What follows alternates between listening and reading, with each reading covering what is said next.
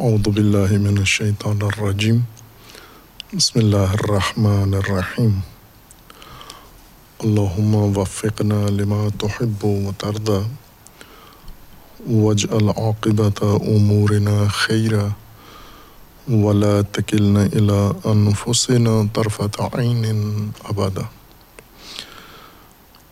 رب ادخلنی مدخل صدق و اخرجنی مخرج صدق. وج علی ملدن کا سلطان النصیرہ سورہ مبارکہ بقرہ آیا کریمہ و ادقلن للملائکت اسجدوا لآدم فسجدوا الا ابلیس ابا واستکبر وکان من الکافرین خلقت و خلافت انسان میں ایک مرحلہ اللہ تبارک و تعالیٰ نے قرآن کریم میں ذکر فرمایا ہے کہ بعد از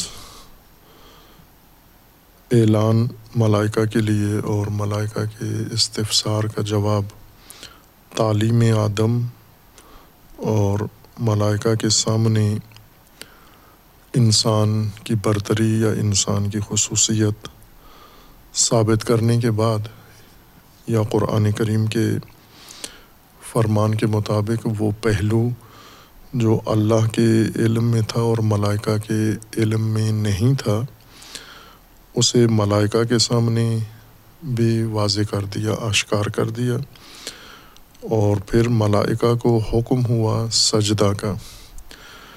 اللہ تبارک و تعالیٰ نے ملائکہ کو حکم دیا کہ آدم کے لیے سجدہ کریں۔ اور انہوں نے کیا۔ لیکن ابلیس نے نہیں کیا، اس نے ابا کیا، انکار کیا و استقبار کیا۔ و کان من الکافرین، وہ کافروں میں سے ہوا یا کافروں میں سے تھا۔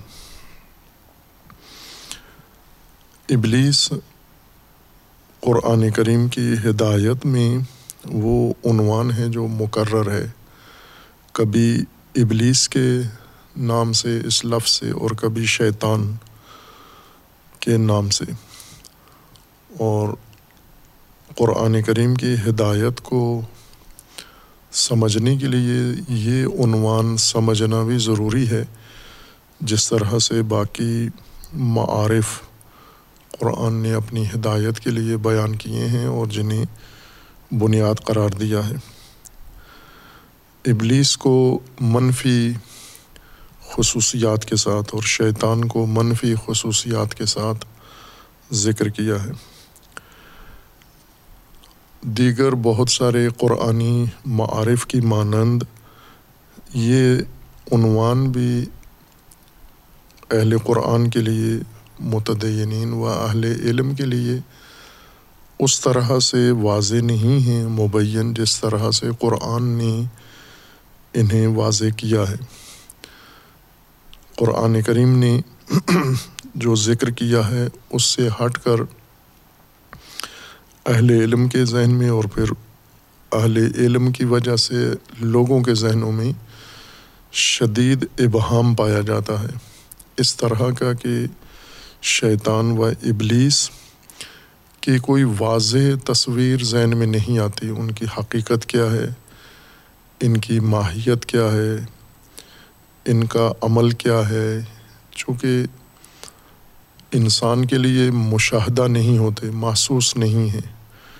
انسان کے تجربے میں نہیں آتے۔ انسان فقط ان کے اعمال کا نتیجہ منفی دیکھتا ہے۔ ان اثرات کے علاوہ انسان کے پاس کوئی ذریعہ نہیں ہے ان کی تشخیص کا کہ یہ انسان پر کوئی واردات کرنے سے پہلے پہچانے جائیں کہ یہ شیطان ہے یا یہ ابلیس ہے، بلکہ جیسا قرآن نے بتایا ہے کہ یہ انسان کو بہکاتے ہیں، ورغلاتے ہیں، گمراہ کرتے ہیں اور جب ہو جاتا ہے، اس وقت شیطان کی طرف منسوخ کر دیتے ہیں کہ یہ شیطان نے کیا تھا۔ اور انسان کو اس وقت بھی شیطان کا احساس نہیں تھا چونکہ شیطان کی پہچان نہیں ہے اور ابلیس کی پہچان نہیں ہے۔ یہ ابہام قرآن کریم کے بہت سارے معارف کے بارے میں پایا جاتا ہے، از جملہ شیطان و ابلیس کے عنوان کے بارے میں۔ چونکہ ان موضوعات کے اوپر قرآن کریم میں بے قدر کافی بیان آیا ہے، جتنا ہدایت کے تذکرے کے لیے ضروری تھا، وہ بیان آیا ہے۔ اور قرآن نے اپنا کوئی بھی مطلب ادھورا بیان نہیں کیا، ناقص بیان نہیں کیا۔ اس معنی میں کہ قرآن نے جو بیان کیا ہے، اس کی تکمیل ہمیں کسی اور کے ذریعے سے کرنی پڑے۔ جتنا قرآن نے بیان کیا ہے، ہدایت کے لیے ضروری تھا، وہ مکمل مطلب ہے۔ اور جو کچھ قرآن کے علاوہ باقی بیان ہوا ہے، وہ اس کی تشریح و تفسیر ہو سکتی ہے، تکمیل نہیں ہے اس کی۔ یہ نہیں ہم کہہ سکتے کہ قرآن کے اندر ناکافی مطلب ہے یا ادھورا مطلب ہے یا ناقص بات ہوئی ہے، جو بات کو مکمل نہیں کر رہی اور اس سے ہم کوئی واضح مفہوم نہیں لے سکتے۔ مراد واضح نہیں ہے۔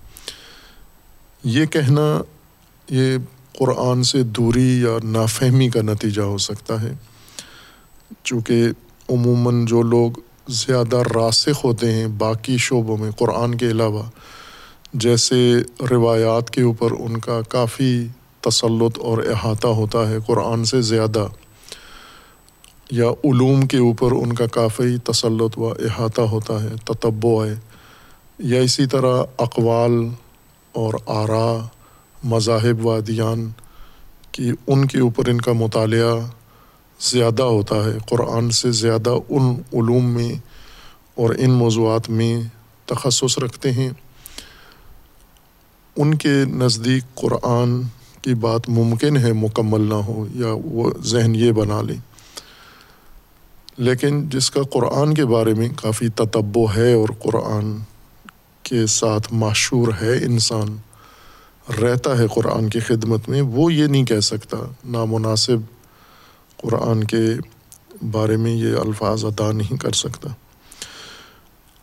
اور تمام معارف قرآن کریم کے، اور یہ دو عنوان خصوصیت کے ساتھ، ابلیس و شیطان، جن کا انسان کی ہدایت میں کافی دخل ہے، ان کو ہم قرآن میں ملاحظہ کرتے ہیں، مشاہدہ کرتے ہیں کہ قرآن نے اس موضوع میں کیا فرمایا ہے۔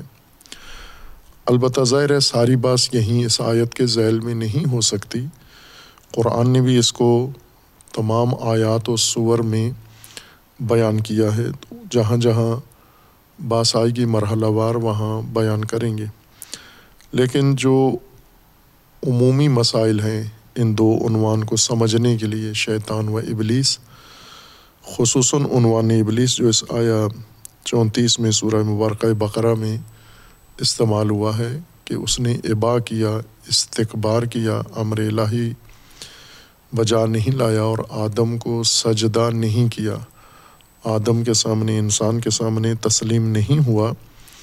اس کے بارے میں جو کچھ قرآن نے بیان فرمایا ہے اور وہ مہم باتیں، اصولی باتیں جو بنیادی باتیں ذکر فرمائی ہیں، ہم یہاں انہیں ملاحظہ کریں گے۔ پھر ان کی تفصیلات خود قرآن کریم نے بیان کر دی ہیں ساتھ ساتھ دونوں عناوین کے ذیل میں۔ اس زمرے میں ایک دو آیات پہلے ملاحظہ کی تھیں۔ اس کے علاوہ بھی قرآن نے باقی آیات میں بھی ابلیس کے متعلق لازمی وضاحت کر دی ہے۔ تشنا نہیں چھوڑا اس موضوع کو۔ اگر انسان کے ذہن میں ابہام ہے، اجمال ہے، تو یہ قرآن کی وجہ سے نہیں ہے کہ موضوع خود قرآن میں ہی مبہم ہے یا غیر واضح ہے۔ ہمارے ذہنوں میں ہے الجھو ہمارے ذہنوں میں پیدا ہوا ہے اور اس الجھن کی وجوہات بھی ہمیں معلوم ہیں کہ کیوں پیدا ہوا ہے۔ پہلے ہم قرآن کریم کی ان آیات کا جائزہ لے لیں۔ سورہ آراف کی آیت ملاحظہ کی تھیں آیات، اور اس کے بعد ہے سورہ ہجر میں۔ سورہ مبارکہ ہجر میں اللہ تبارک و تعالیٰ نے پھر ابلیس اور یہ ماجرا وہاں تکرار فرمایا۔ ہمیں یہ دیکھنا ہے کہ ابلیس کے عنوان کے ساتھ قرآن نے کیا خصوصیات ذکر کی ہیں۔ وہ عمل جو ابلیس کی طرف منسوب کیا ہے اور وہ رد عمل جو ابلیس نے ظاہر کیا ہے، یہ خصوصیات ملاحظہ کرنی ہے اللہ تبارک و تعالیٰ نے جو کچھ ابلیس کے بارے میں کہا ہے، جو اس کی توصیف کی ہے، اس کی سرزنش کی ہے، اس کی مذمت کی ہے، اور جو ابلیس نے اظہار کیا ہے، یا ابلیس کے قول سے جو کچھ اللہ تبارک و تعالیٰ نے ذکر کیا ہے، اس کے اندر ابلیس کی شناخت کی کافی نشانیاں موجود ہیں۔ سورہ مبارکہ ہجر میں آیا اکتیس میں اس کا ذکر موجود ہے۔ یہ مضمون شروع ہوتا ہے آیا چھبیس سے اور ابلیس کا عنوان آیا اکتیس اور بتیس میں تکرار ہوتا ہے۔ وہ مجموعہ آیات کا سیاق آیا چھبیس سے شروع ہوتا ہے ولاقد خلق نل انسان من سلسال من حما ام مسنون۔ ہم نے انسان کو خلق کیا ہے، ایجاد کیا ہے من سلسال من حما ام مسنون۔ اس کھنکھناتی مٹی سے جو بدبودار تھی ہمائے مسنون سے۔ ولجان خلق نہ ہو من قبل و من نار سموم اور انسان سے پہلے کہ یہ خود آیات وضاحت کر رہی ہیں آیات تیس کی، لا انی جا علن فل ارد خلیفہ وہاں کیا بن رہا ہے؟ یعنی انسان، ہر چند وہاں لفظ آدم استعمال ہوا ہے۔ اور لفظ آدم اب ہمارے ذہنوں میں یہ ہے کہ مخصوص ہے وہ علم ہے فرد اول کے لیے، انسان اول کے لیے، ابو البشر کے لیے۔ لیکن لغتاً و قرآن میں اس کو بطور عام بھی استعمال ہوا ہے۔ قرآن میں بعض آیات ہیں جہاں قرینہ موجود ہے کہ یہاں آدم سے مراد وہی فرد اول ہے۔ اگر آدم، لفظ آدم فرد اول کے لیے، انسان اول کے لیے استعمال ہوا ہے تو بھی علم کے طور پر استعمال نہیں ہوا، استعمال عام ہے مصداق کے اندر، اور باقی آیات کے اندر آدم بصورت عام، لفظ بشر یا لفظ انسان کی طرح تمام انسانوں میں پوری نو کے لیے استعمال ہوا ہے۔ یہ عالمیت اس کو بعد میں حاصل ہوئی ہے، اور وہ بھی قرآنی استعمال کے بعد یعنی آج کے استعمال کرنے والوں کے ذہن میں آدم مختص ہے فرد اول یا بشر اول کے ساتھ۔ وہاں پر آدم تھا، وہاں یہاں انسان ہے۔ ولاقد خلق نل انسان کہ یہاں ایک فرد کی خلقت کی بات نہیں ہے کہ ایک فرد بنا رہے ہیں ہم، جس سے آگے نسل پھیلانی ہے، بلکہ پوری نو۔ ولاقد خلق نل انسان من سلسال من حما ام مسنون۔ ول جان جان یعنی جنات خلق نہ ہو من قبل و من نار، جن کو ہم نے اس سے پہلے خلق نہ ہو من قبل، کہ یہاں سے انسان کی خلفیت کا بھی سمجھ میں آ جاتی ہے کہ انسان خلف میں ہے، کس کے خلف میں ہے، خوب ایک پتہ تو خود قرآن دے رہا ہے کہ وہ ہیں جنات۔ پہلے سے انسان سے پہلے زمین میں خلق ہو چکے تھے اور ان کی تخلیق بھی نار سے ہوئی ہے۔ من نار سموم، لپکتی آگ سے۔ اس ان کے شولوں سے اس کی مارج بعض قرآن کی دیگر آیت میں ہے کہ اس کو ہم نے مارج ان من نار جس طرح سلالت ان من تین سے آدم خلق ہوا ہے مار جم من نار سے جن خلق ہوا ہے اور پہلے سے موجود ہے۔ اس کے خلف میں انسان آیا ہے۔ اور قرآن میں تو وسعت نہیں ہے کہ پہلے مزید انسان تھے، انواع نو انسانی، پہلے یا نسل انسانی، اس نسل سے پہلے بھی کوئی تھی یا نہیں سراحت نہیں ہے۔ روایات کے اندر ہے، بعض روایات میں کہ تھے، پہلے انسانی نسلیں بھی گزر چکی ہیں۔ اور آج کی علمی تحقیقات میں، زمین شناسی کے مطالعات میں تو یہ بات مسلمات میں سے ہے کہ انسانی نسلیں پہلے سے زمین پر موجود تھیں، ہزاروں سال سے، لاکھوں سال سے، بلکہ کروڑوں سال سے ان کے آثار قدیم جو انسان کو نصیب ہوئے ہیں، ملے ہیں۔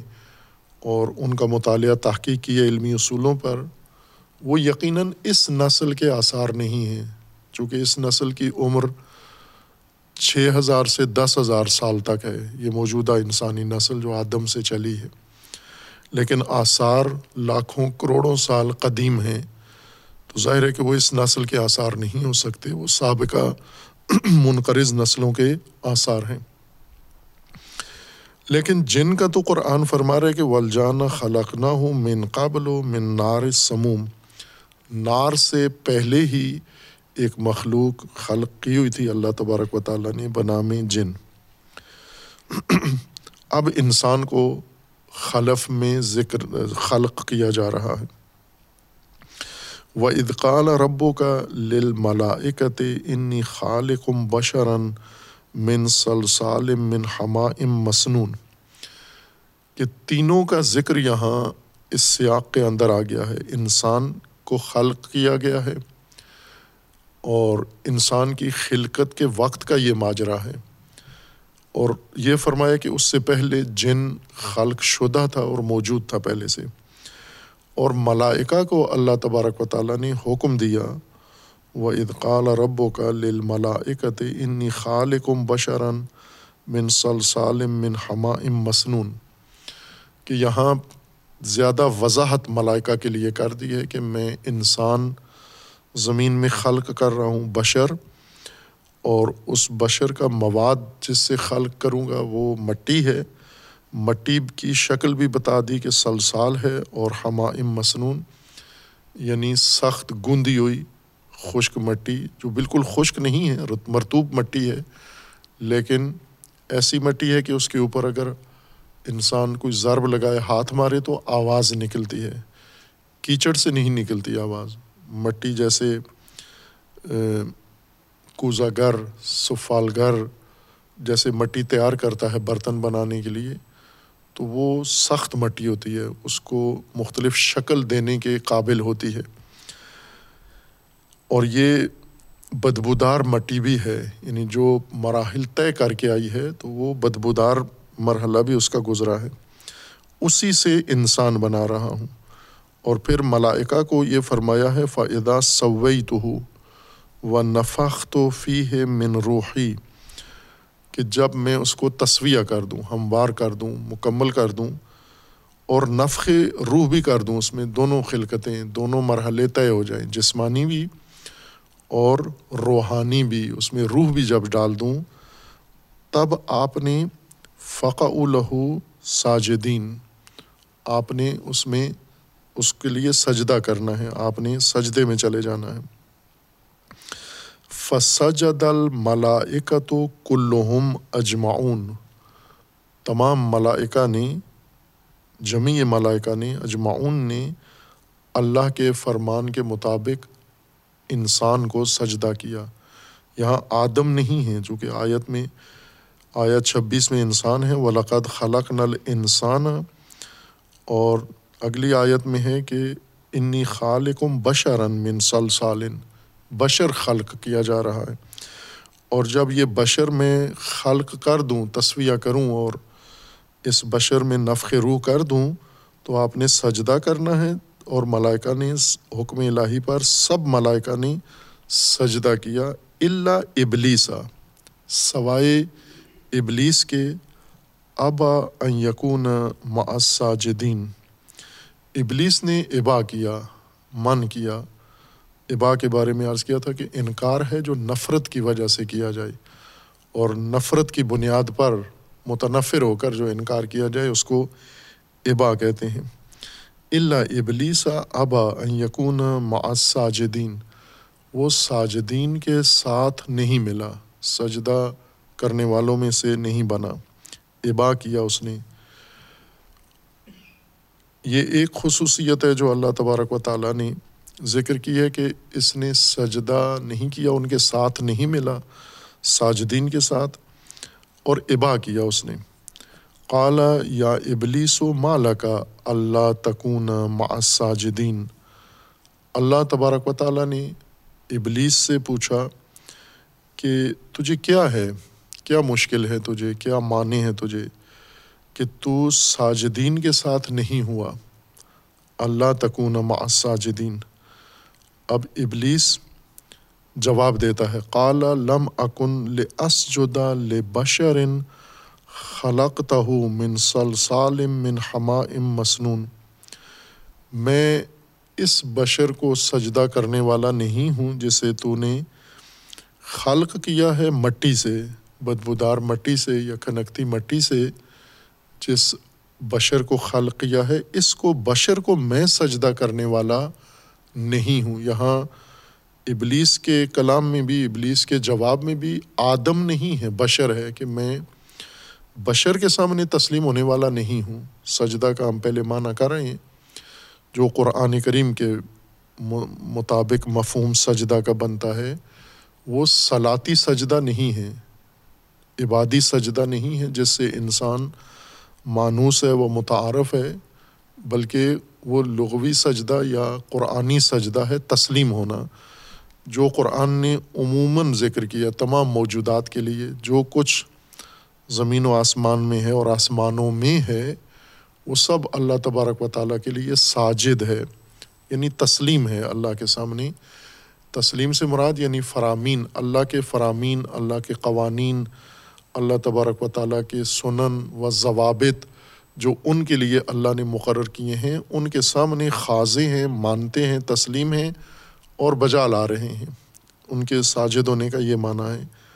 یہاں ملائکہ کا سجدہ جو انہوں نے کیا تو تسلیم ہونا ہے، وہ آدم کے سامنے تسلیم ہوئے یعنی آدم کو مان لیا، جو اللہ تبارک و تعالیٰ نے آدم کو حیثیت دی یا بشر کو وہ مان لی، تسلیم کی اور اس کے سامنے خاضے ہوئے کہ ہم اطاعت کریں گے اللہ تبارک و تعالیٰ کے ان تمام احکامات اور عوامر کی جو انسان سے متعلق ہمیں دیے جائیں گے۔ اس لیے ہم ساجد ہیں۔ ابلیس نے انکار کیا کہ میں نہیں کروں گا۔ مجھے جو حکم ملے گا انسان کے متعلق اللہ کی طرف سے، وہ میں بجا نہیں لوں گا۔ اس لیے اس نے کہا کہ لم اکن لس جودا لبشرن خلق تہو من سلسال من حما ام مسنون۔ اس مواد سے، مٹی سے پیدا کیا ہوا بشر میں اس کے لیے سجدہ نہیں کرنے والا۔ میں اس کے سامنے تسلیم نہیں ہونے والا، اس کو برتر ماننے والا نہیں ہوں۔ اور اس کے لیے کوئی فرمان بجا لانے کے لیے جو اس کے نفع میں ہو یا اس کے لیے ہو، میں نہیں ہوں ایسا۔ لم اکن لس جودا میں وہ نہیں ہوں۔ نہ کہ میں صرف ترک فعل کا، صرف نافرمانی کا اعلان کیا ہے۔ یہاں پر اس نے کہا کہ لم اکن میں ایسا ہوں ہی نہیں کہ اس کے لیے تسلیم ہو جاؤں۔ یوں نہیں ہے کہ میں کر سکتا ہوں، اس کے سامنے تسلیم ہو سکتا ہوں، لیکن اس وقت چاہتا ہوں کہ نہ ہوں، میں تسلیم نہیں مانتا۔ مان سکتا ہوں، لیکن نہیں مانتا۔ یہ کہہ رہے کہ لم اکن، میں ایسا ہوں ہی نہیں۔ لس جودا اس کے سامنے تسلیم ہونے والا نہیں ہوں میں۔ یعنی میری وہ سنخ نہیں ہے، میری وہ ذات نہیں ہے، میری وہ شخصیت نہیں ہے، میری وہ بناوٹ ہی نہیں ہے کہ میں اس کے سامنے تسلیم ہو جاؤں۔ لم اکن لس جودا لبشرن خلق تہو من سلسال من حما ام مسنون۔ قالا اس اس کے رد عمل یا جواب کے بعد اللہ تبارک و تعالیٰ نے فرمایا، فخرج منہا فن کا رجیم۔ فخرج منہا، تو نکل جا۔ اس سے نکل جا تو۔ تو رجیم ہے، تو دتکارا ہوا ہے، مرجوم ہے تو۔ و ان علیہ کا لعنتا الا یوم دین قیامت تک تجھ پر لعنت ہے۔ و ان و ان علیہ کا لعنتا الا یوم دین قیامت تک کے لیے تجھ پر لانت ہے۔ خوب لانت قیامت تک کے لیے ہے تو ظاہر ہے کہ یہ خود بھی قیامت تک ہے۔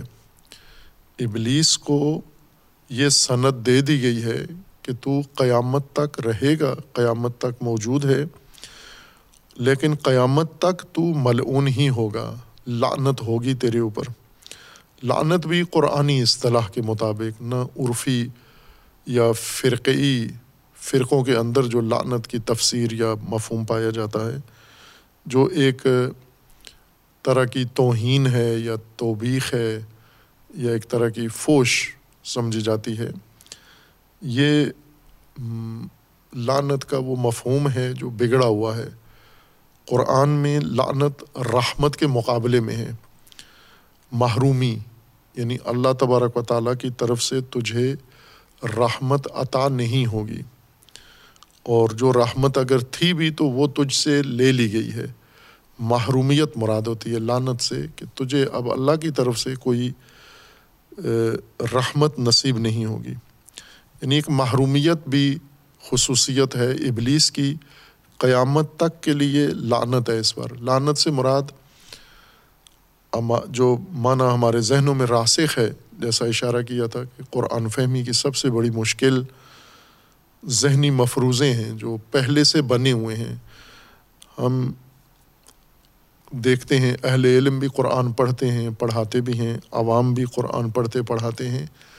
جب لفظ لعنت پر پہنچتے ہیں تو یوں احساس کرتے ہیں کہ اس کا معنی ہمیں پتہ ہے اور یہ کیا لانت کیا چیز ہے جو اللہ کی طرف سے ان موجودات کو یا ان لوگوں کے حق میں ادا کی جا رہی ہے۔ یعنی وہی احساس جو ہمارا ہے کہ برے الفاظ اور برائی اور نفرت اور ایک شدت اس کے اندر جو انسانی احساس کے طور پر پایا جاتا ہے۔ یعنی یہی چیز اللہ تبارک و تعالیٰ کی طرف سے بھی ان کے لیے پیش کی جاتی ہے۔ نہ، لعنت سے مراد یہ ہے کہ اللہ تبارک و تعالیٰ نے جو رحمت خاص اللہ تعالیٰ کا لطف ہے، خاص عطیہ، ایک خاص عطا کو رحمت کہتے ہیں۔ وہ عطا رحمت ہے اللہ تبارک و تعالیٰ کی، جو متعلقہ موجود کی پرورشی ضرورت کو پورا کرے، اس کے تکامل کے لیے جو اس کو چاہیے، وسیلہ چاہیے، جو اللہ تبارک و تعالیٰ کی طرف سے سبب چاہیے، اس کو روک لینا۔ مثلاً ہم رحمت کا صحیح مصداق اگر دیکھنا چاہتے ہیں، تو جیسے ان بچہ پیدا ہوتا ہے، یہ بچہ پیدا ہونے کے بعد خلق ہو گیا ہے، اس کو دودھ پلایا جاتا ہے۔ یہ دودھ اس کی بقا کے لیے اور دودھ اس کی پرورش کے لیے، اس کی احتیاج کو برطرف کرنے کے لیے ہے۔ اصل اس بچے کی ایک جسمانی حاجت غذا کی طرف ہے۔ اور غذا سے مراد بھی وہ مواد جو اس کے بدن میں جائے، اس کے بدن کا حصہ بنے اور اس کی رشت کا باعث بنے۔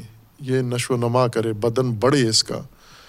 یہ اس کی ضرورت ہے۔ اس ضرورت کو فراہم کرنا رحمت کہلاتا ہے۔ یہ خاص عطا، جس کے ذریعے سے وہ شے رشت کرے، نشو و نما کرے، یہ نمو دینے والی چیز انسان کے لیے یا غیر انسان کے لیے یہ رحمت کہلاتی ہے۔ لعنت اس کا مقابل مفہوم ہے کہ یہی چیز نہ ملے۔ یعنی اصل مرحوم بچے اردو میں تو مرحوم مردے کو کہتے ہیں، لیکن قرآن میں مرحوم ان کو کہتے ہیں جن پر رحمت آ چکی ہے، نازل ہو چکی ہے۔ تو مرحوم بچے وہ ہیں جنہیں دودھ مل رہا ہے، ماں کا دودھ مل رہا ہے، یا پرورش کے لیے نشو و نما کے لیے غذا وقت کے اوپر مل رہی ہے۔ ملعون بچے کون ہیں جن کو یہی غذا نہیں مل رہی، روک لی گئی ہے، نہیں دے رہے ان کو۔ جس نے روکی ہے وہ لائن ہے، اور جس کو روکی ہے وہ ملعون ہے، محروم ہے وہ۔ اللہ نے اگر یہ غذا روک لی ہے تو یہ اللہ کی لانت ہے اس کے لیے۔ اگر اس کے ماں باپ نے روک لیا، یہ ماں باپ کی لانت ہے اپنے بچے کے اوپر۔ اگر حکومت نے روک لیا، یہ حکومت کی طرف سے لانت ہے، محرومیت۔ خوب، ابھی ہم اگر دیکھیں، مثلاً آج اپنے ملکی حالات دیکھیں اور اپنے لوگوں کے معیشتی صورت حال کو دیکھیں، تو اصل لانت کا صحیح مصداق یہ ہے جو آج کل پاکستان میں وقوع پذیر ہو رہا ہے۔ یعنی یہ حکومت یا سابقہ حکومتیں سیاستدان اور جو مقتدر ادارے و افراد ہیں، انہوں نے پورے ملک پر لانت نازل کی ہوئی ہے، پوری قوم کے اوپر۔ بنیادی ضرورتوں سے محروم کر دیا ہے، یہی لانت ہے، اسی کو قرآن لانت کہتا ہے۔ سرزنش یا مذمت، توبیخ، دل آزاری کو نہیں کہتے لانت اس بنیادی عطا کو، ضرورت کو جس پر بقا ہے، دار و مدار ہے وہی نہ دینا، وہ دے دینا رحمت ہے، نہ دینا لانت ہے یہ۔ اور اللہ تبارک و تعالیٰ نے ابلیس کو یہ کہا کہ وہ ان علیہ کا لانت الا یوم الدین اب ایک طرف سے اللہ تبارک و تعالیٰ نے اس کو کہہ دیا ہے کہ یوم الدین تک تیرے لیے لانت ہے، تیرے اوپر لانت ہے۔ اور دوسری طرف سے جو کچھ ابلیس نے اللہ سے مانگا ہے، وہ اللہ تعالیٰ نے ادا کر دیا ہے اس کو۔ ایک بھی خواہش اور مطالبہ ابلیس کا رد نہیں ہوا، جو بھی اس نے مانگا۔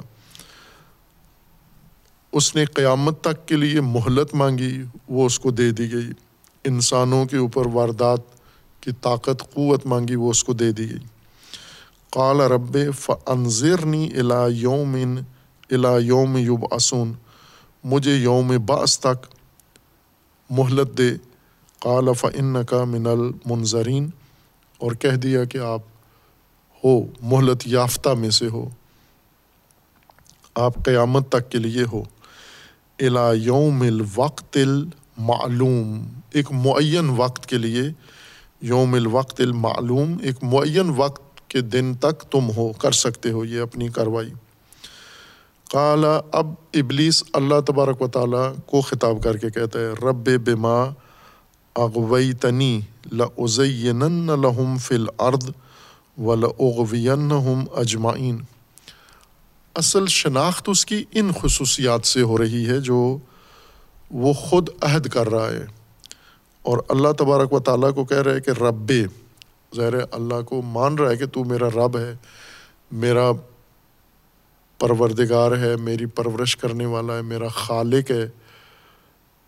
رب، بما اغوئی تنی جیسے تو نے مجھے بہکایا ہے۔ اللہ کی طرف نسبت دے دی کہ تو نے مجھے بہکایا ہے۔ اغوئی تنی یہ روایت تیری طرف سے مجھے ملی ہے۔ لَأُزَيِّنَنَّ لَهُمْ فِي الْأَرْضِ، اس کی تلافی میں تیرے ساتھ نہیں کروں گا۔ یعنی تیرے نظام میں، تیرے دستور میں نہیں کروں گا، اس کی تلافی میں اس انسان کے اوپر کروں گا۔ لَأُزَيِّنَنَّ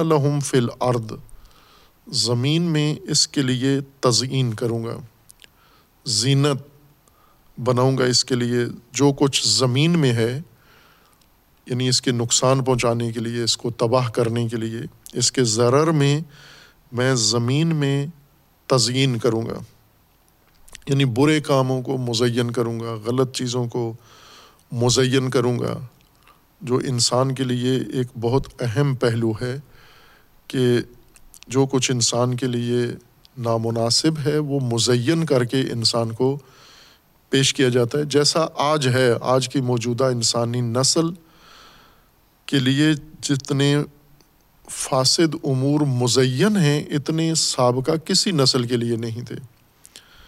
یہ سابقہ نسل، یہ موجودہ نسل اس اعتبار سے سابقہ تمام انسانی نسلوں سے زیادہ شیطان زدہ و ابلیس زدہ ہے۔ چونکہ تزئینات جتنی اس کے لیے ہیں، اتنی سابقہ نسلوں کے لیے نہیں تھی۔ وہ ٹیکنالوجی تزئین، مزین کرنے والی، وہ وسائل اور مواقع، وہ سابقہ نسلوں کے پاس تھے ہی نہیں، انہیں معلوم ہی نہیں تھا کہ فساد کو مزین کر کے پیش کیا، کرنے کے لیے یہ یہ وسائل ہیں، یہ آج کی نسل کے ہاتھ آئے ہیں۔ ولا اغوین نہ اجمائین اور میں ان سب کو بہکاؤں گا، جیسے تو نے مجھے بہکایا ہے، میں ان سب کو بہکاؤں گا۔ غی یا روایت اصل راہ سے ہٹ جانا یا ہٹا دینے کو کہتے ہیں اغوا، جو انسان صحیح درست سمت میں جا رہا ہو، اس سمت سے اس کو رخ پھیر دینا۔ صحیح راہ پر جو آدمی جا رہا ہو، راستے سے اس کو ہٹا کے کسی ذیلی دائیں بائیں طرف اس کو موڑ دینا، رخ اس کا یہ اغوا کہلاتا ہے، یہ روایت ہے یہ۔ اس کے مقابلے میں روشت ہے روشت یعنی درستگی، جو صحیح سمت میں انسان جب آگے بڑھ رہا ہو۔ یہ اغوا تو نے مجھے کیا ہے، مجھے بہکایا ہے۔ اب میں ان کو بہکاؤں گا تلافی کے طور پر اور سب کو بہکاؤں گا۔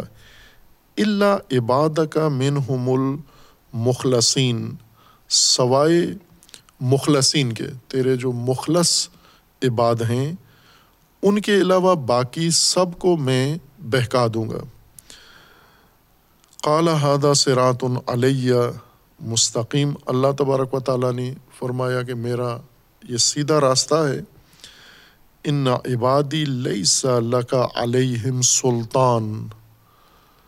تیرا تسلط میرے بندوں پر نہیں ہے اللہ من تبا کا من الغاوین۔ سوائے غاوین کے یعنی تیرا سلطان، تسلط ہے۔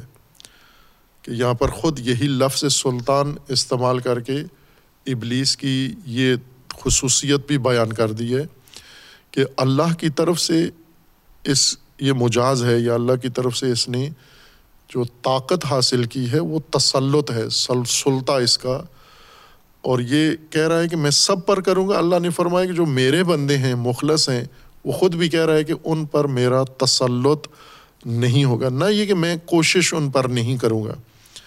میں کوشش کروں گا ان کو اپنے زیر اثر لانے کے لیے۔ لیکن میرا تسلط ان پہ، میرا سلطان ان پہ چلے گا نہیں، وہ میرے بہکاوے میں نہیں آئیں گے۔ لیکن جو غاوین ہیں، میری یہ تباہ کریں گے۔ یا اللہ نے فرمایا، جو تیری یہ تباہ کریں گے، ان پر البتہ تیرا تسلط ہو جائے گا۔ وہ ان جہنما لمعد ہم اجمائین پھر آگے جہنم کی خصوصیات ہیں۔ کہ ان آیات کے اندر بھی ابلیس اور ابلیس کا انکار و ابا، اس انکار و ابا کے ساتھ اس کا استدلال کہ میں کیوں تسلیم نہیں ہو رہا، اس لیے تسلیم نہیں ہو رہا کہ یہ مٹی سے بنا ہوا ہے، یہ سلسال سے، ہمائے مسنون سے بنا ہے اور میں وہ نہیں ہوں جو اس کے سامنے تسلیم ہونے والا ہو۔ تسلیم ہونے والوں میں سے نہیں ہوں۔ لہٰذا ہم دیکھتے ہیں کہ اللہ تعالیٰ نے نصیحت بھی نہیں کی ابلیس کو۔ یعنی یوں نہیں کہ اسے سمجھایا ہو، جیسے ملائکہ کے لیے۔ ملائکہ نے کہا کہ یہ فساد کرے گا، یہ صفاق ہوگا۔ تو اللہ نے ابلیس والا رویہ ملائکہ کے ساتھ نہیں اختیار کیا۔ مثلاً ابلیس کو نہیں کہا کہ تجھے نہیں معلوم، مجھے معلوم ہے۔ اور پھر جو چیز ابلیس پر مخفی ہے، میں وہ تیرے لیے ظاہر کر دیتا ہوں۔ جیسے ملائکہ کے لیے کیا کہ ملائکہ نے کہا، یہ ہمیں کچھ اور لگتا ہے، یہ خلیفہ زمین کے اوپر۔ اللہ نے فرمایا، میں وہ چیز جانتا ہوں جو تم نہیں جانتے۔ اور پھر آدم کو تعلیم دی، حقائق کی۔ اور پھر آدم سے کہا کہ ملائکہ کو بھی آگاہ کرو۔ آدم نے وہ آگاہی ملائکہ کے سامنے ظاہر کر دی، جس سے ملائکہ تسلیم ہو گئے۔ لیکن یہ سب کچھ ابلیس کے لیے نہیں ہوا۔ ابلیس کو سمجھایا نہیں جا رہا۔ ابلیس کو یہ نہیں کہا جا رہا کہ تو وہ نہیں جانتا جو میں جانتا ہوں۔ اور ابلیس کے سامنے آدم کی جو خصوصیات ہیں وہ ظاہر کر کے ابلیس کو قانی نہیں کیا جا رہا۔ اس کی وجہ یہ کہ وہ خود اپنے تعارف میں یہ کہہ رہا ہے کہ لم اکن لسجودہ میں وہ ہوں ہی نہیں جو تسلیم ہونے والا ہو۔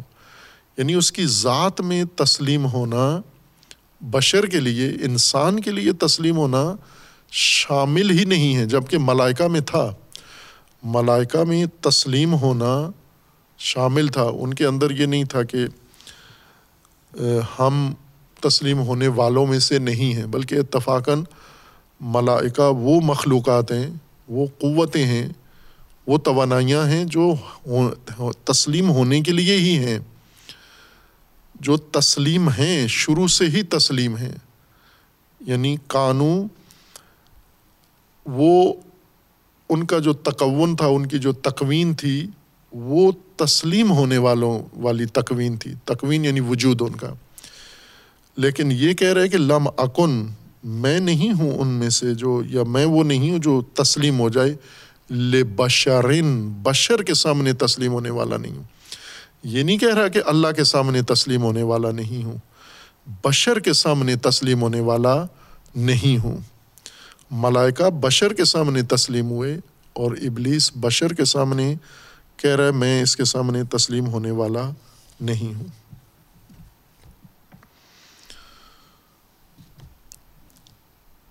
ان آیات کی اپنے مقام پر زیادہ تفسیر آئے گی۔ یہاں پر ہم صرف عمومی بیان قرآن کریم کا مشاہدہ کر رہے ہیں کہ ابلیس کے متعلق قرآن نے جو خصوصیات ذکر کی ہیں وہ کیا ہیں؟ اور ان خصوصیات سے کیا آگے سے ابلیس کی شکل نکلتی ہے کہ یہ کیا ہے؟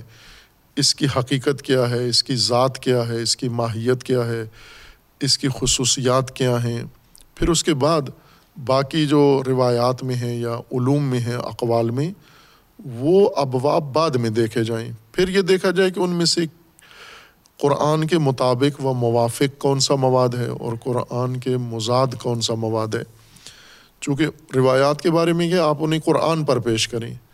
تو پہلے قرآن کی مراد واضح ہو جائے، پھر ہم روایات کو قرآن پر پیش کریں۔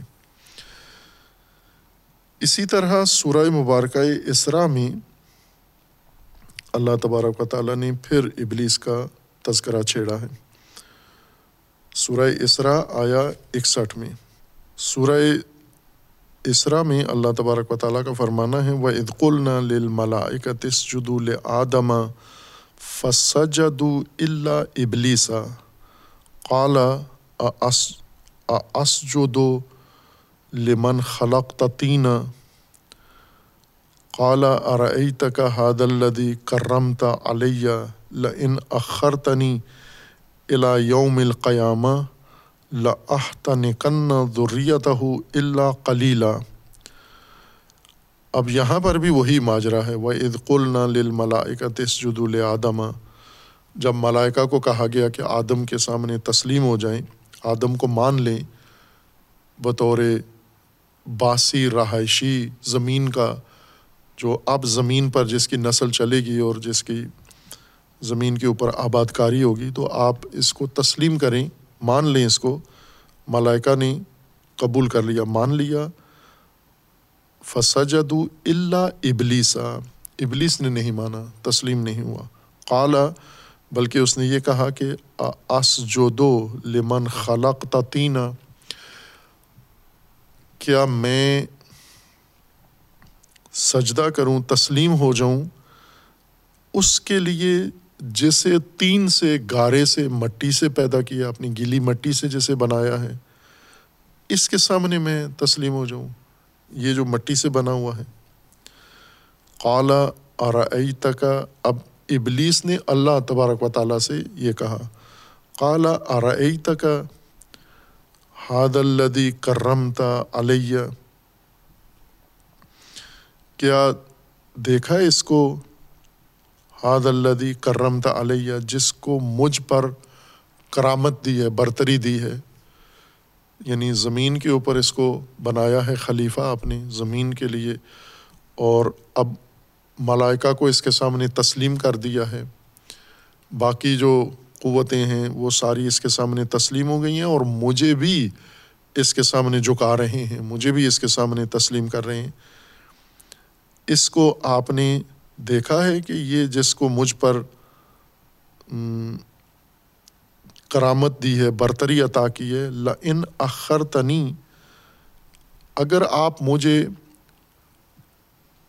متاخر کریں یعنی ختم نہ کریں، رہنے دیں، مجھے مار نہ دیں یا ختم نہ کر دیں، کہ یہاں پر اخر تنی سے جو قرآن کا مفہوم ہے، آخرت کا وہ بھی واضح ہو جاتا ہے کہ شیط، یہ شیطان خود ابلیس اللہ سے تاخیر مانگ رہا ہے۔ اخر تنی اے اللہ، اگر تو مجھے اس آخرت میں دے دے یا یعنی اخرا دے دے مجھے، تاخیر دے دے، اگلی مہلت دے دے، اگلا مرحلہ بھی مجھے دے دے، الہ یوم القیامہ۔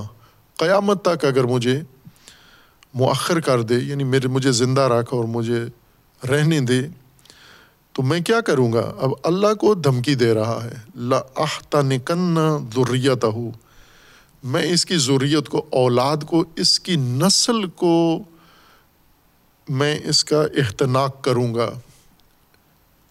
احتناق یعنی میں اس کے گلے میں پھندا ڈالوں گا۔ اس کی حنک میں اس کی گردن میں میں پھندا ڈالوں گا اور اسے قید کر لوں گا، اسے اسیر بنا لوں گا، سوائے قلیل کے اس کی ضروریت کے اندر، اس کی نسل کے اندر ضروریت یعنی نسل انسانی، میں اس انسان کی نسل کو احتناق کروں گا، قیدی بنا لوں گا، اس کی گردن میں پھندا ڈال لوں گا۔ سوائے قلیل کے تھوڑی سی اس کی نسل ضروریت بچ جائے گی۔ جن کو دوسری آیت میں کہا مخلصین کے، کہ ان پر میرا تسلط نہیں ہوگا، باقی اس کی ساری ضروریت میرے شکنجے میں اور میرے پنجے میں اور میری مٹھی میں ہوگی۔ اب یہ کچھ اللہ تبارک و تعالیٰ کو دھمکی دے رہا ہے کہ میں، مجھے آپ مہلت دیں، آپ توانائی دیں، طاقت دیں، وقت دیں مجھے، اور میں یہ کام کروں گا۔ ظاہر ہے کہ آج مثلاً ہم کسی عدالت میں لیکن ایک قاتل ہے اور اسے پوچھا جاتا ہے کہ آپ نے یہ قتل کیوں کیا تو وہ قاضی کو کہے کہ مجھے چھوڑیں تھوڑی دیر کے لیے، میں اور قتل کر کے آتا ہوں۔ اور قاضی کہے کہ ٹھیک ہے، یہ مہلت ہے، تیرے پاس تو جا۔ لیکن تو ہر ایک کو قتل نہیں کر سکے گا۔ کچھ ایسے محتاط بندے ہیں، وہ بچ جائیں گے۔ وہ کہتا ہے ٹھیک ہے، تھوڑے سے بچ جائیں گے، لیکن باقی سب کا کام تمام کر کے آ جاؤں گا۔ اور قاضی کہتا ہے ٹھیک ہے، تجھے یہ مہلت ہے۔ اب یہ عجیب بات ہے کہ وہ کہہ رہا ہے کہ میں ان سب کو تباہ کر دوں گا، میں ان سب کو گمراہ کر دوں گا، میں ان سب کو پھندا چڑھا دوں گا، میں ان سب کے گلے میں رسی ڈال کے انہیں قیدی بنا لوں گا۔ اللہ تبارک و تعالیٰ نے فرمایا کالا ادہب جا، مل گئی تجھے، تاخیر، مہلت، قیامت تک مل گئی ہے، اور یہ کام کر جا کے تو فمن طب کا من ہم فن جہنما جزا اکم جزا ام موفورا۔ جا تو یہ کام کر احتناق کر، ان کی گردنوں میں پھندے ڈال، رسیاں ڈال، ان کو باندھ اور قیدی بنا اور جہاں ان کو جس جگہ لے کے جانا چاہتا ہے لے جا تو ان کو۔ لیکن یہ سب کچھ جب تو اور یہ سارے کریں گے، پھر آخر میں میری پکڑ ہوگی۔ میں تم سب کو باندھ کر جہنم میں ڈال دوں گا۔ بعد میں جو ان کو پکڑنا ہے تو ابھی اس کو نہ کرنے دیں، اس کو ختم کر دیں یہاں پر۔ اتنا طاقتور تو نہیں ہے کہ اللہ کے سامنے بھی کہے کہ میں اللہ کے سلطنت سے باہر ہوتا ہوں، بلکہ وہ سب کچھ اللہ سے مانگ رہا ہے، طلب کر رہا ہے ابلیس کہ یہ آپ دیں مہلت مجھے۔ یہ توانائی آپ دیں، یہ مہلت آپ دیں، یہ گنجائش آپ دیں، یہ میدان آپ دیں، یہ سب کچھ آپ مجھے دیں تاکہ میں اس کو آپ کے بنائے ہوئے خلیفہ کو تباہ کروں اس کی نسلوں کو۔ اور اللہ فرما رہے کہ کر جا کے تو بے شک۔ کیا مجبوری ہے اس کے سامنے۔ ابلیس کو کیوں اتنی کھلی چھٹی دی جا رہی ہے؟ کالا ادہب ٹھیک ہے، تو جا، فمن طب من ہوں اس سے نہیں روکا جا رہا کہ یہ کام مت کر۔ اور یہ کام میں اللہ قدیر ہوں، ہر شے پر تا اللہ قوی ہے، میں تجھے یہ کرنے نہیں دوں گا۔ یہ بھی نہیں فرمایا، اور یہ بھی نہیں کہا کہ میں تجھے یہیں پہ ختم کر دیتا ہوں، مار دیتا ہوں، تاکہ نہ انسانیت کو اتنی تکلیف پہنچا، نہ میرے نظام میں، نہ آدم، نہ ضروریت آدم کسی کو کچھ بھی نہ ہو۔ لیکن کہا گیا کہ ادہب تو جا، اجازت ہے تجھے۔ فمن طب عقمن ہوں لیکن یہ دیکھ لے کہ جو تیرے پیچھے چلے گا فن جہنم جزا اکم جزا ام موفورا۔ تیری اور ان سب کی جزا قیامت تک۔ اب یہ کوئی حساب کتاب کرے کہ قیامت تک شیطان کے پیچھے کتنے چلے ہیں۔ آج کی موجودہ نسل سے یہ درصد یہ فیصد نکالی جا سکتی ہے۔ مثلاً اس وقت آٹھ سو کروڑ انسان زمین پر بستے ہیں۔ ان میں سے کتنے کے گلوں میں احتناق شیطان ڈال چکا ہے۔ ظاہر ہماری معلومات نہیں ہے، سروے نہیں ہے آٹھ سو کروڑ کو۔ لیکن ان آٹھ سو کروڑ میں سے پچیس کروڑ کو تو ہم جانتے ہیں چونکہ اپنے ملک میں رہتے ہیں۔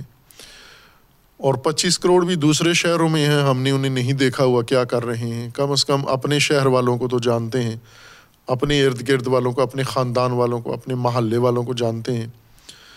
اسی سے فیصد نکالی جا سکتی ہے۔ دنیا میں جتنے بھی سروے ہوتے ہیں علمی بنیادوں پر، البتہ یہ بنیادیں اہل علم کو خصوصاً دینی طلاب کو زیادہ پڑھائی جاتی ہیں، جو آج میڈیا کرتا ہے، سروے کرتا ہے۔ یہ سروے کا علم طلاب کو، علماء کو بہت اچھے طریقے سے پڑھایا جاتا ہے۔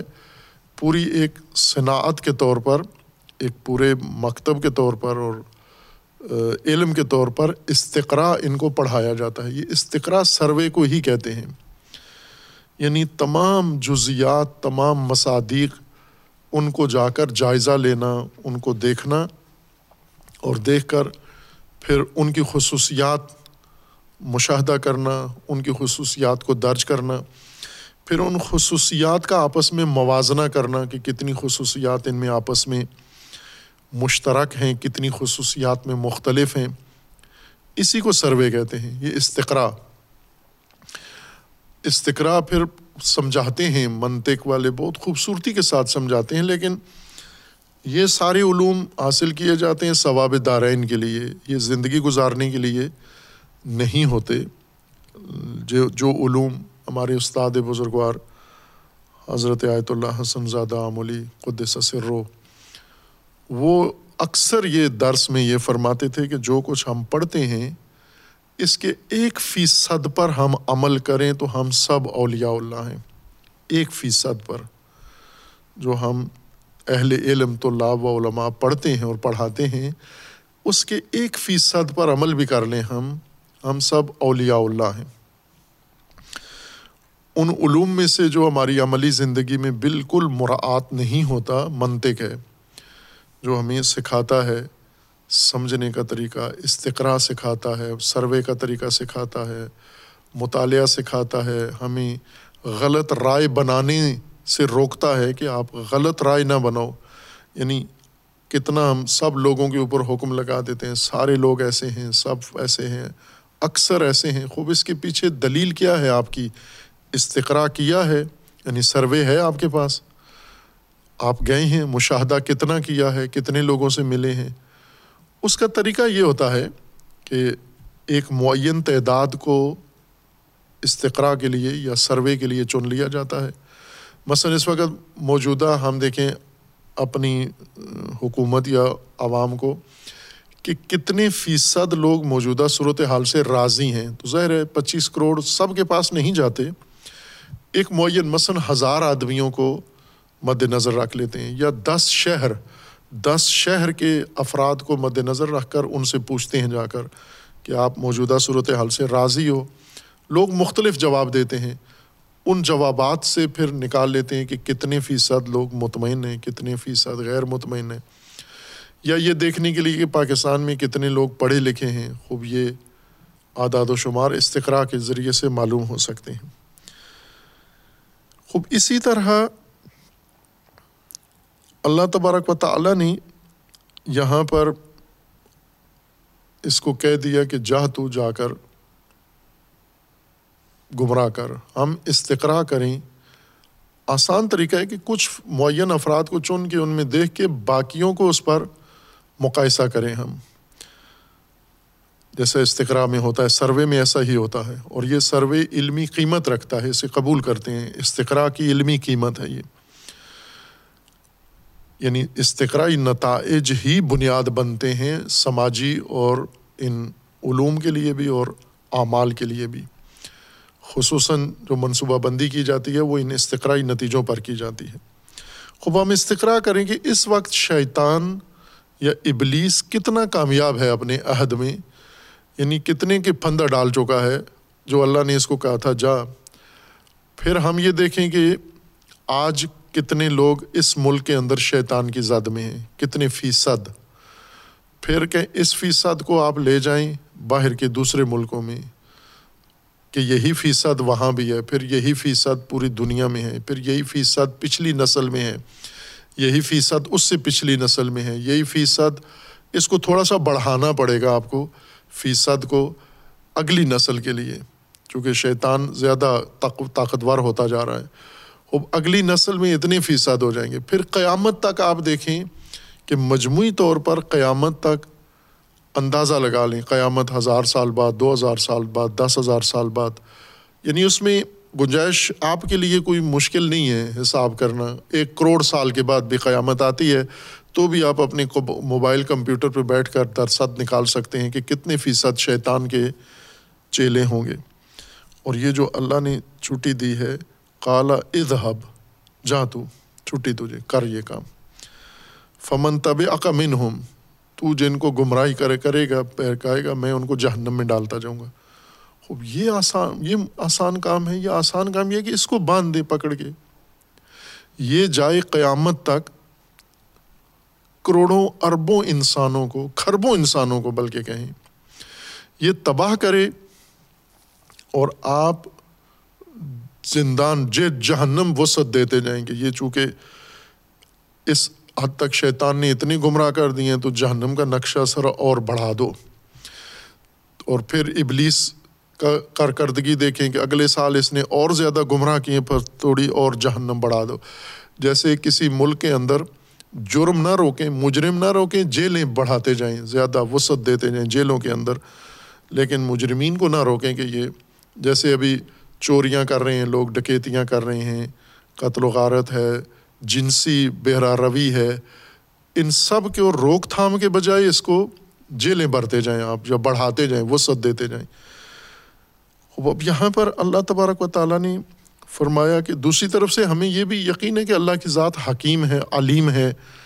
جس طرح ملائکہ نے خود کہا تھا کہ تو علیم و حکیم ہے، تو جانتا ہے، ہم نہیں جانتے۔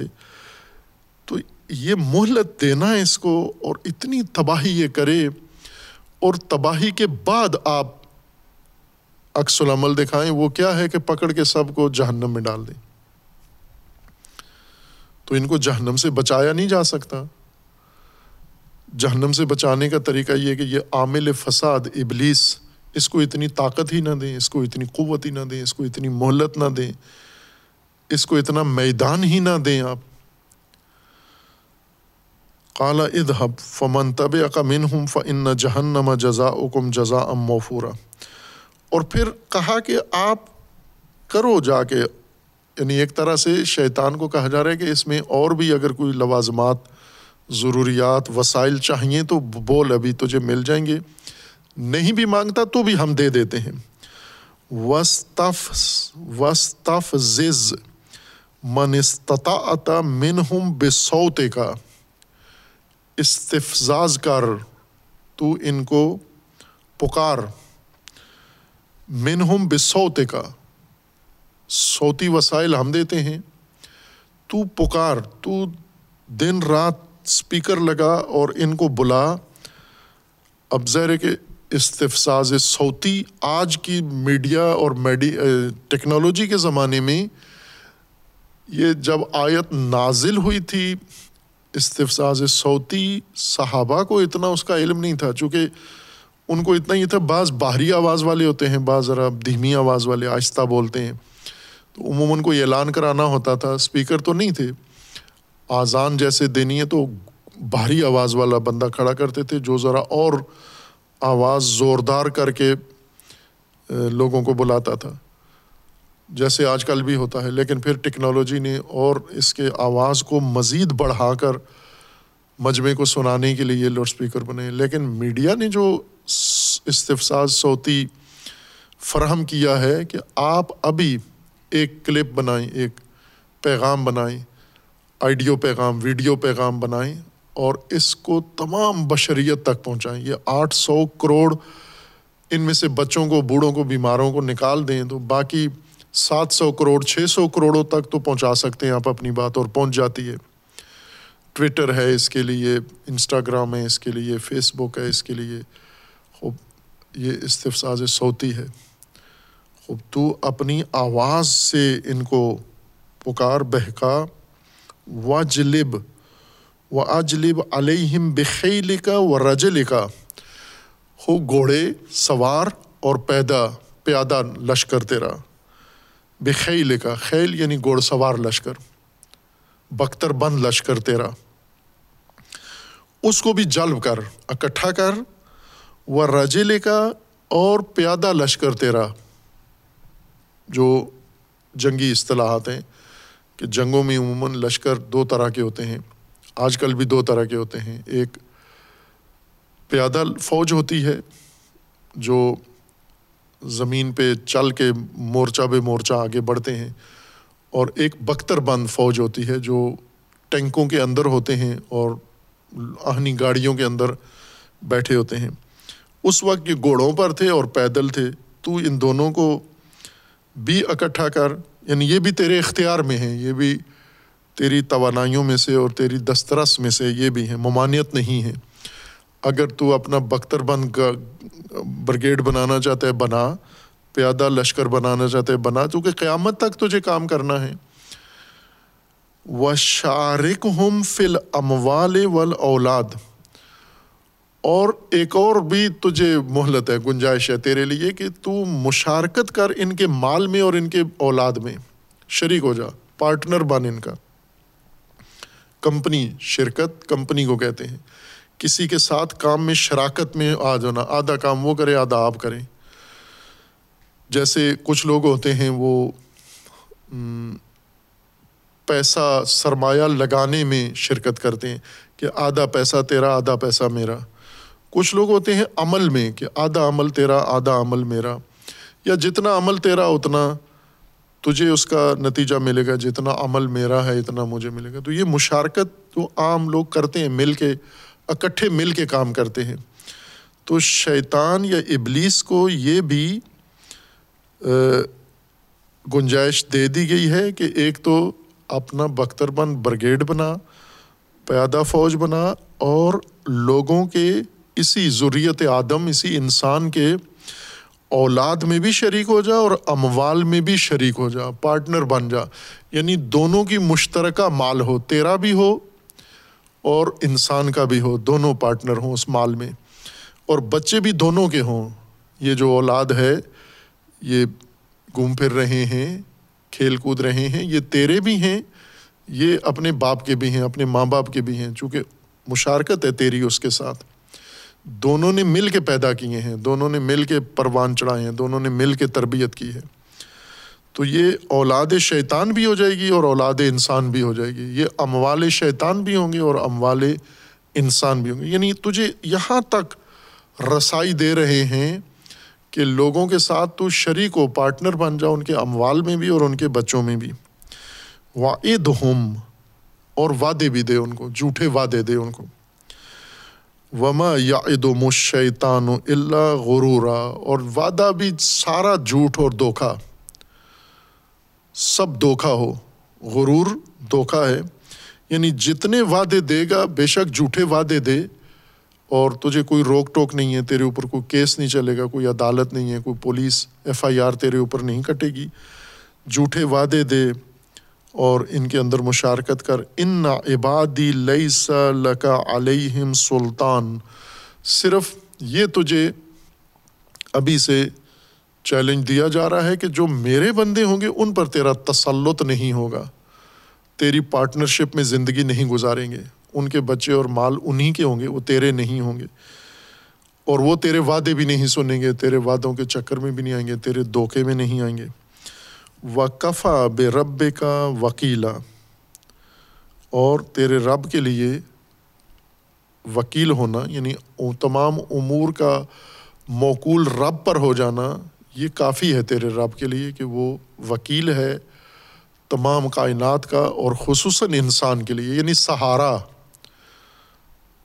سہارا تیرا رب ہے اور میرے بندے ذرا میرے اوپر میرا سہارا لے کے زندگی گزاریں گے۔ جو میرے مخلص بندے نہیں ہوں گے یا مخلص، وہ تیرے، تیرا اعتماد لیں گے اور تیرا سہارا لیں گے۔ خوب، بہت تفصیل کے ساتھ ان آیات میں اللہ تبارک و تعالیٰ نے ابلیس اس کی خصوصیات، اس کا عہد و پیمان، اس کا انکار، اس انکار کی وجوہات، اور پھر آگے جو اس کو مہلت ہے، جو اس کا مطالبہ ہے، وہ ایک جگہ بھی نہیں ہے کہ جہاں پر اللہ تبارک و تعالیٰ نے فرمایا ہوگا یہ نہیں مانوں گا، یہ تیری بات۔ جو اس نے کہا، وہ اسے اللہ تبارک و تعالیٰ نے دے دیا۔ صرف یہ کہا کہ میرے مخلص بندے تیرے سلطے میں، تیرے تسلط میں نہیں ہوں گے، ورنہ تیرا تسلط قیامت تک ہے اور عمومی ہے، تو جس پر چاہے احاطہ کرنا کر سکتا ہے۔ اسی طرح سورہ مبارکہ کاف میں آیا پچاس کے اندر آیا پچاس میں سورہ مبارکہ کاف میں اللہ تبارک و تعالیٰ کا فرمان ہے وہ اطقل نہ تس جدو آدم فسا جدو اللہ ابلیسا کانا من الجن۔ ففسق ان امر رب ہی افت تخدون ہوں و ضروریت ہو اولیا امن دونی و ہم لکم ادون بے ظالمین بدلا۔ خوب، یہاں پر وہی داستان ہے، لیکن اس کی جہت کچھ تبدیل کر دی گئی ہے۔ اللہ تبارک و تعالیٰ کا فرمانا ہے، انسانوں کی ہدایت کی کتاب میں ہے کہ یاد کرو، جب انسان کی خلقت کی میں نے زمین پر انسان کو آباد کیا، تو ملائکہ کو حکم دیا کہ سجدہ کرو، تسلیم ہو جاؤ، مان لو اس مخلوق کو زمین پر اور اس کے سامنے خاضے ہو جاؤ، جھک جاؤ۔ وہ جھک گئے فسا جدو اللہ ابلیسا ابلیس نے نہیں مانا، وہ انسان کے سامنے نہیں جھکا۔ کانا من الجن، اور یہ ہے بھی جن۔ ابھی یہاں جن کا ہم ترجمہ نہیں کرتے، وہیں کہ ترجمہ ہے اس کا، جن یعنی مخفی، پوشیدہ، پنہان۔ اور یہ تم پر مخفی بھی ہے، تم اسے دیکھ بھی نہیں سکتے، جن ہے یہ۔ جن مخلوق بھی ہے، جنات جنہیں کہا جاتا ہے، یہ اسی وجہ سے جن کہلاتے ہیں کہ انسان کی نظروں سے اوجل ہیں، مخفی ہیں، پوشیدہ ہیں۔ انسان دیکھ نہیں سکتا ان کو، لیکن موجود ہیں۔ ان کے وجود کے نشانیاں آثار انسان دیکھتا رہتا ہے، لیکن خود جنات انسان کے لیے قابل رویت نہیں ہیں۔ یہ جن تھا۔ ففسقا ان امر رب ہی اس نے امر رب سے فسق کیا، باہر ہو گیا۔ ملائکہ اللہ کے فرمان کی اطاعت کی، تابع ہوئے، سجدہ کیا یعنی تسلیم ہو گئے۔ انسان کے سامنے، بشر کے سامنے، آدم کے سامنے۔ ابلیس نے انکار کیا اور فسق کیا۔ اب یہاں ابا کے لفظ کے بجائے فسقہ ہے۔ وہاں پر تھا آبا وسطبرا اور یہاں پر ہے فسقہ ان امر رب ہی اب یہ بات کر کے کہ یہ ابلیس انسان کے سامنے تسلیم نہیں ہے، انسان کو مانتا نہیں ہے۔ انسان کی کرامت و برتری و حیثیت سرے سے اس کو قبول نہیں ہے۔ اور تم یعنی انسانوں کو خطاب ہو جاتا ہے فوراً افت تخدون ہوں و ضروریت ہو آپ اس کو اور اس کی ضروریت کو، اس کی اولاد کو، کہ یہاں پر ابلیس کی ضروریت بھی ساتھ ذکر کر دیا پہلی آیت میں سورہ اسرا میں آدم کی ضروریت اور انسان کی ضروریت کے بارے میں شیطان نے کہا تھا کہ میں اس کی ضروریت کو تباہ کروں گا۔ یہاں پر انسانوں کو کہا جا رہا ہے کہ تم اس ابلیس کو اور ضروریت ابلیس کو اولیاء بناؤ گے۔ مندونی میرے بدلے میں، میرے بجائے یعنی اللہ کے بجائے۔ آپ ابلیس کو اور ضروریت ابلیس کو اولیاء بناؤ گے۔ وہ ہوم لقم ادون جبکہ وہ تمہارے دشمن ہیں۔ بعض دیگر آیات میں ادو و مبین ہیں۔ کھلے آشکارہ دشمن ہیں۔ بے سالد ظالمین بدلا۔ ظالمین ہمیشہ برا بدل چنتے ہیں اور بہت برا بدل ہوتا ہے۔ یعنی اللہ کے علاوہ، ہدایت کے علاوہ، کرامت کے علاوہ، عزت کے بدلے میں ظالمین ہمیشہ بدل، متبادل کی طرف جاتے ہیں۔ جو اللہ نے انسان کے لیے مقرر کیا ہے، ظالم اس کے متبادل کو اختیار کرتا ہے اور ہمیشہ برا متبادل چنتا ہے۔ اور یہیں اللہ کو ولی چننے کے بجائے ابلیس کو اور ضروریت ابلیس کو انسان اپنا ولی بناتا ہے اور بہت برا متبادل اللہ کا انسان اختیار کرتا ہے۔ خوب، اس کے علاوہ سورہ تاہا میں اللہ تبارک و تعالیٰ نے اسی ماجرا کو پھر ابلیس کے عنوان کے ساتھ ذکر کیا ہے۔ آیا ایک سو سولہ میں آیا ایک سو پندرہ سے یہ مضمون شروع ہوتا ہے۔ ولاقد آہدن الا آدم من قبل فنسیا ولم نجد لہو آزما ہم نے پہلے آدم سے عہد لیا۔ ولاقد آہدن الا آدم من قبل۔ آدم سے عہد لیا۔ فنسیا آدم وہ عہد بھول گئے، فراموش کر دیا۔ ولم نجد لہو آزما ہم نے ارادہ یا ارادے کی پختگی آدم میں نہیں پائی۔ آدم عہد کر کے بھول گئے اس عہد کو اور ہم نے آدم میں عزم نہیں پایا۔ و ادقل نہ لل ملاکتس جدو آدم فسجد اللہ ابلیسا ابا اس نے انکار کر دیا۔ فقل نہ یا آدم و ان نہادا ادو من کا ول زوج کا فلا یخر جن کما من الجنت فتشقا ان کا اللہ تجو افیحا ولا تعرا و ان کا لا تزم افیحا ولا تزحا فوس وسا الہ شیطان قال یا آدم حل عدل کا اللہ شجرت الخلد و ملکن لا یبلا فعقلا منہا فبدت لہما سوعتہما و تفقہ یخصفانی علیہما من ورق الجن و اسا آدم رب فغوا سم مجتبا ہو رب فتاب علیہ و حدا قالا اہبتا منہ جمی ان باد لبادن ادون فعم یاتینکم منی ہدن فمن طب اہدایہ فلا یدل ولا یش کا و من آرد ان ذکری فن لہو معیشت زن کا و نہ شر ہو یوم القیامت آما کال رب لما حشرتنی آما و قد کن تو بصیرہ کہ یہ بھی ابلیس کی کچھ اور خصوصیات ہیں لیکن یہاں ابلیس کی خصوصیات سے زیادہ انسان کی اور آدم کی خصوصیات کی طرف باس چلی گئی ہے۔ لیکن ابلیس سے مربوط ہے یعنی جو انسان کے اندر خصوصیات ہیں، جہاں سے ابلیس اب انسان کو نقصان پہنچا سکتا ہے، وہ انسان کی کمزوریاں یا انسان کی وہ خصوصیات ذکر کی گئی ہیں کہ یہاں سے ابلیس واردات کرتا ہے جبکہ ان کو بتایا گیا تھا۔ ہم نے ملائکہ سے کہا کہ سجدہ کرو آدم کو اور انہوں نے کیا فسا جدو اللہ ابلیسا ابلیس نے نہیں کیا، ابا، اس نے انکار کر دیا۔ پھر ہم نے آدم کو کہا کہ یہ ادو ہے آپ کا۔